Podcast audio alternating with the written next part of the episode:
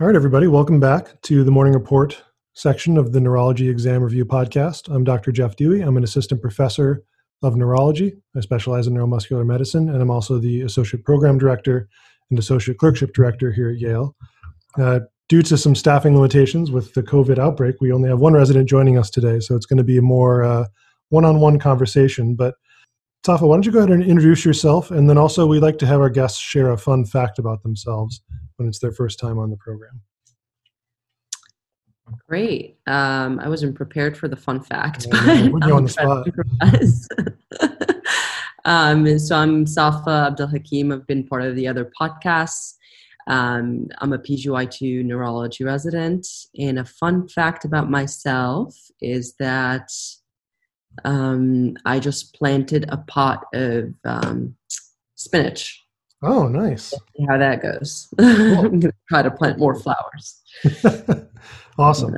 All right. So I think what we'll do is we'll have just you sort of tell me about this case that you saw, and I'll make some comments along the way. And then maybe at the end, uh, we can both just sort of comment on the most salient things that we learned from this case. Absolutely. All right. So, um, this is a 21 year old female with no past medical history who presents to the emergency room with um, worsening progressive headache over the past two weeks. All right. Tell me, um, you can just sort of summarize the history, but tell me a little bit more about uh, this headache. So, she um, has never had headaches in the past, and about two weeks ago, she started having a bifrontal throbbing headache um, that is five out of 10 in severity um, that kept getting progressively worse throughout the two weeks. Um, the time she presented to the emergency room, it was 10 out of 10 in severity. Um, she also started having um, some visual symptoms and what were those visual symptoms? Um, the other thing that I want to mention about the headache also oh, yeah, is sure. that the the headache um, was primarily worse when she lays flat, and it improved upon standing up. Mm. Um, they were worse when she went to bed. They were, you know, they would wake her up from sleep.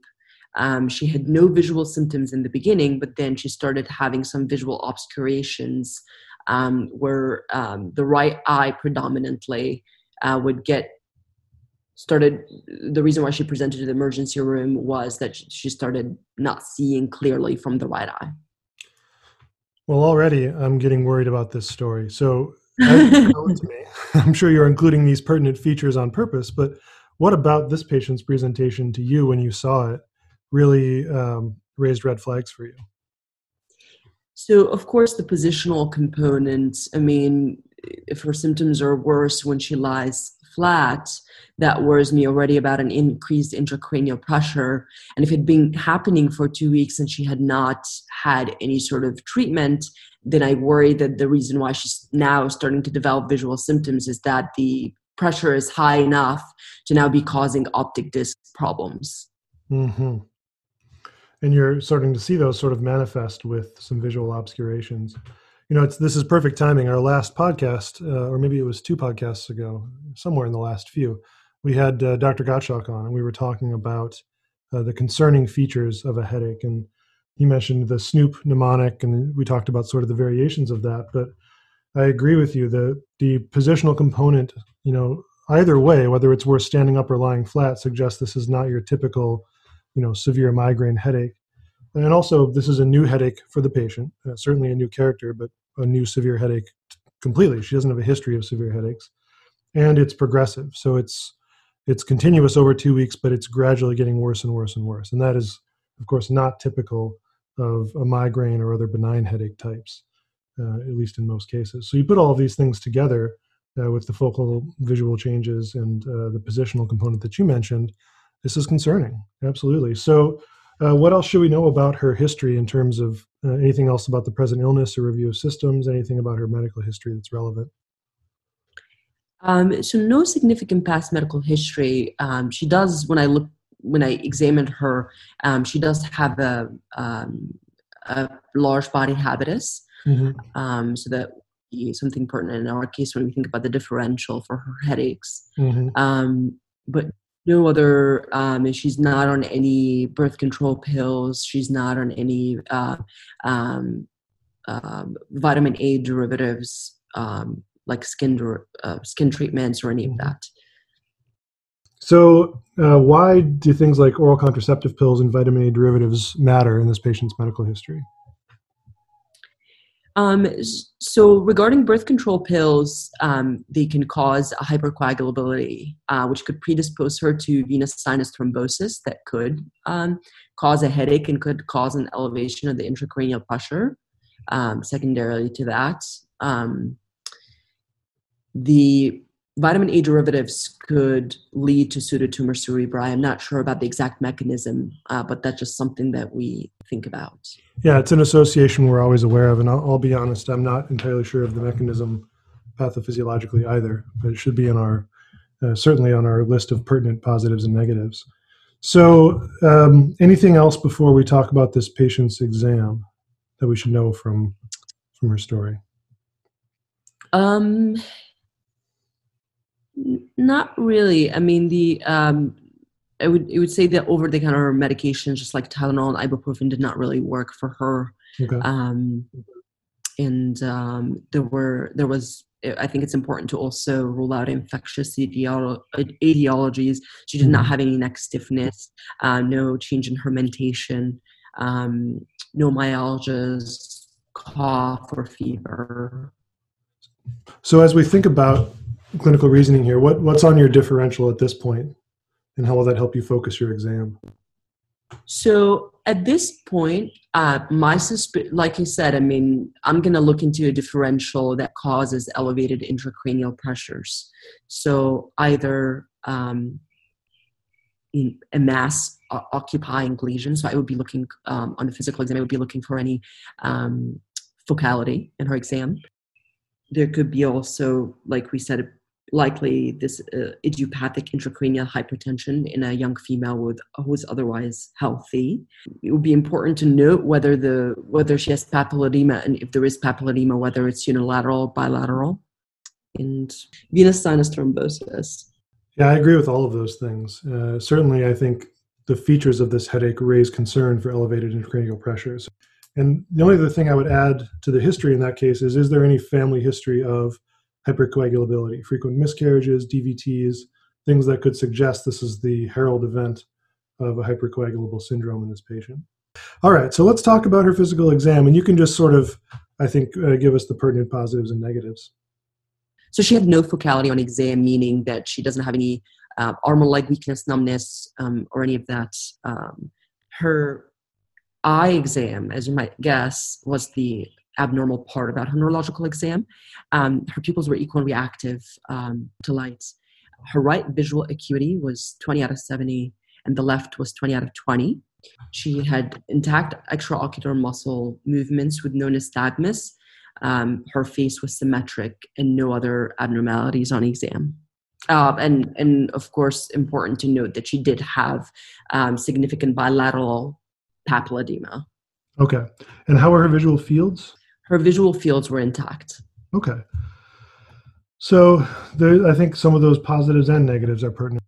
Uh, she has a little bit of decreased acuity, right, greater than left. She has papilledema bilaterally, which is really important. Uh, the other things that are importantly negative are she doesn't have any cranial nerve restrictions. So in patients with uh, elevated intracranial pressure, we often see sixth nerve palsies uh, due to the long course of the sixth nerve is usually the most common one. Uh, it doesn't sound like she had that. So uh, certainly concerning for all of the things on your differential. So what was done next? So what we did next uh, was request um, and dilated eye exam actually because mm-hmm. it's going to be important to you know assess other things that we can discuss later about what could cause optic disc swelling um, and uh, we ordered an MRI brain uh, with and without, as well as an MRV.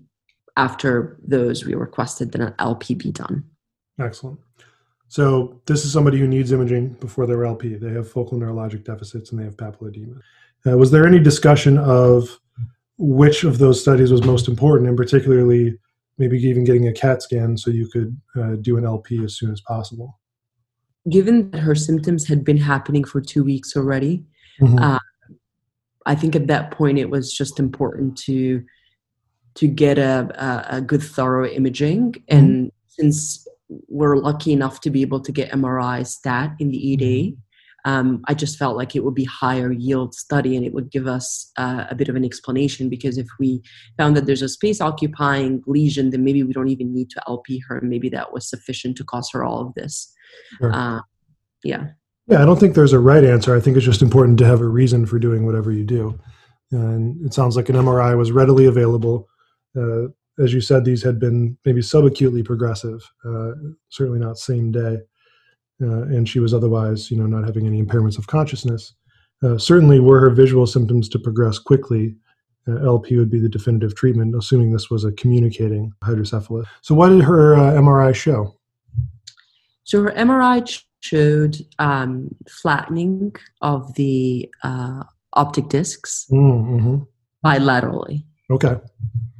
Um, that was the that was the only thing noted on her MRI. Her MRI was normal. That flattening of the posterior globe on MRI tells you that you were correct in your judgment of papilledema. Uh, it's usually pretty severe at that point. Uh, exactly. The eye is actually flattening. Okay.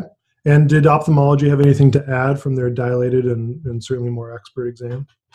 So they agreed that it's bilateral. They agreed that it is unlikely a primarily a primary eye problem, for example, like ischemic or infiltrative, just because it was both eyes. Mm-hmm. Um, and they, they, also recommended that we take a look, a, closer look at the brain, and you know, agreed with our imaging recommendation. Good. So they got there even before. Uh, Exactly, and they also agreed with our with us pursuing lumbar puncture. So I think we're all we all dying to know what was the opening pressure. So the opening pressure was higher than 65. Wow. Okay. So yeah. this is fluid out the top of the extension tube. Exactly. Exactly. And the the notable thing is that her um, headache severity decreased from 10 to 3 after mm. that. No significant change in her visual symptoms yet. Okay. Yet we felt like it was good enough of, um, of an improvement for her to go home on a treatment and kind of follow up in the outpatient. But then unfortunately, she wound up coming back, and I can elaborate a little bit more on that as well. Yeah, go ahead. Let's hear what happened to her. It, it sounds like the working diagnosis at that point then was IIH, given exactly. the findings and the elevated pressure and uh, improvement and all of that. Okay, so yeah, what happened in, in her post hospital course? So we discharged her on Diamox, um, acetazolamide 500 BID. Mm-hmm. Um, she went home, uh, was uh, intermittently better after the lumbar puncture. The following day, she represented to the emergency room because her right eye, she could only see hand waving. She could only count numbers, but nothing. I mean, her um, um, eye exam at that point um, had significantly worse um, visual uh, acuity. Oh boy, in both eyes or just the affected eye? Uh, the, the left eye started getting, getting affected. Actually, I'm sorry, I, I blanked on the numbers. The left okay. eye, um, the left eye might have been like the 20 over 70 at that point, but then the right eye was only finger counting. And what uh, what about her headache at that time? So her headache recurred again. So she woke up with the headache again, and then her visual symptoms had very rapidly progressed. And did you have a sense of did she have sort of a an, uh, an improvement period or a lucent window after the first LP before things started to get bad again? Yeah, so she went home, her headache was resolved, went to bed with with essentially very minimal headache, like a three out of 10 mm-hmm. and then woke up with it being much worse. Okay. Geez. So what happened at that point? So at that point, um, we went ahead and consulted neurosurgery. She came back to the emergency room. We admitted her, consulted neurosurgery for a lumbar drain, and there was a discussion about uh, um, optic nerve fenestration, uh, possibly if her symptoms mm. continue to worse to worsen, with the understanding that she likely has a malignant um, idiopathic intracranial hypertension, mm. which are very rapidly progressive. Yeah.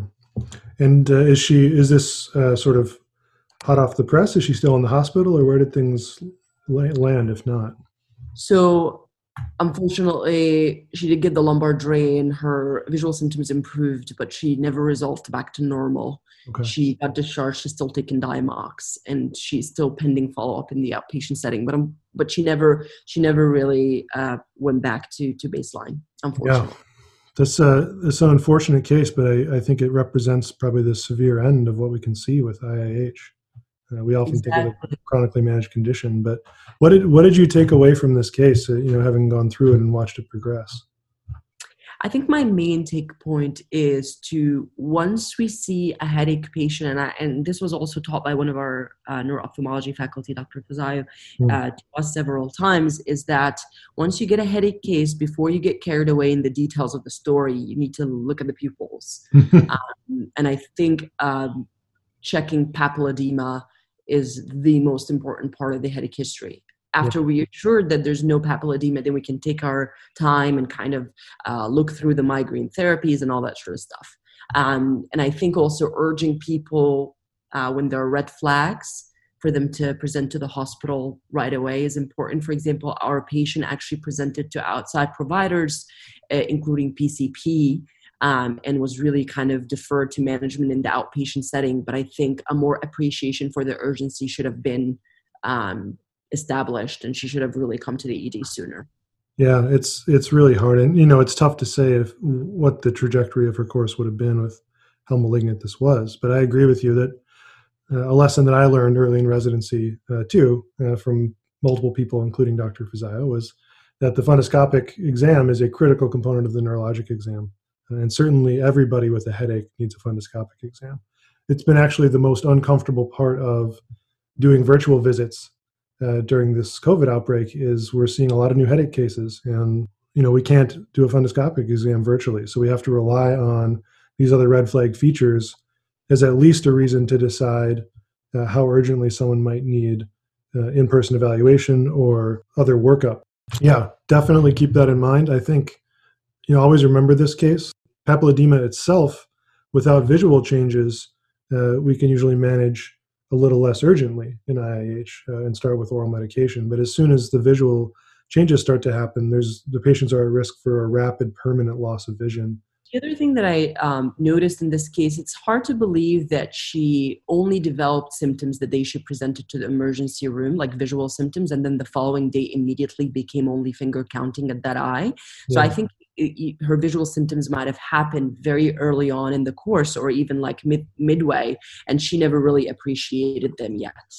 You know in her case is also interesting for the fact that she really didn't get much extended relief from her diagnostic and therapeutic lumbar puncture. Do you know what her closing pressure was? Unfortunately that was not measured. Okay. So we always think of trying to trying to drain off enough csf to at least cut their opening pressure in half or normalize it if possible. Uh, and you know, we we replete CSF very quickly, but these taps tend to give us a little more time than we would expect for, before symptoms recur, and that probably has to do with resetting the imbalance between CSF production and absorption. And some have also speculated, you know, we cause a small leak at the site of the tap that allows for a little further drainage.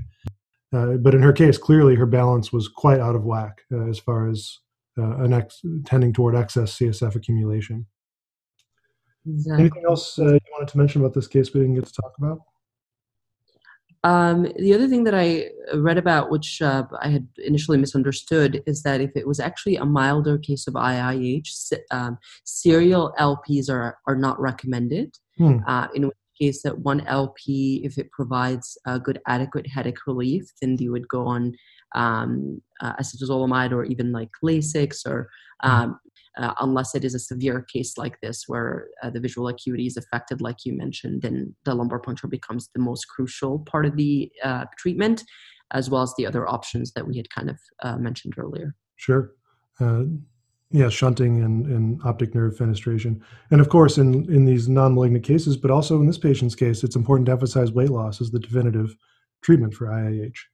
Uh, and that's often difficult to do, but uh, there is always the option even of bariatric surgery uh, if a patient really is at risk for visual consequences. So, uh, a lot of options, and I hope we can prevent a recurrence uh, and certainly her vision uh, loss progressing any further.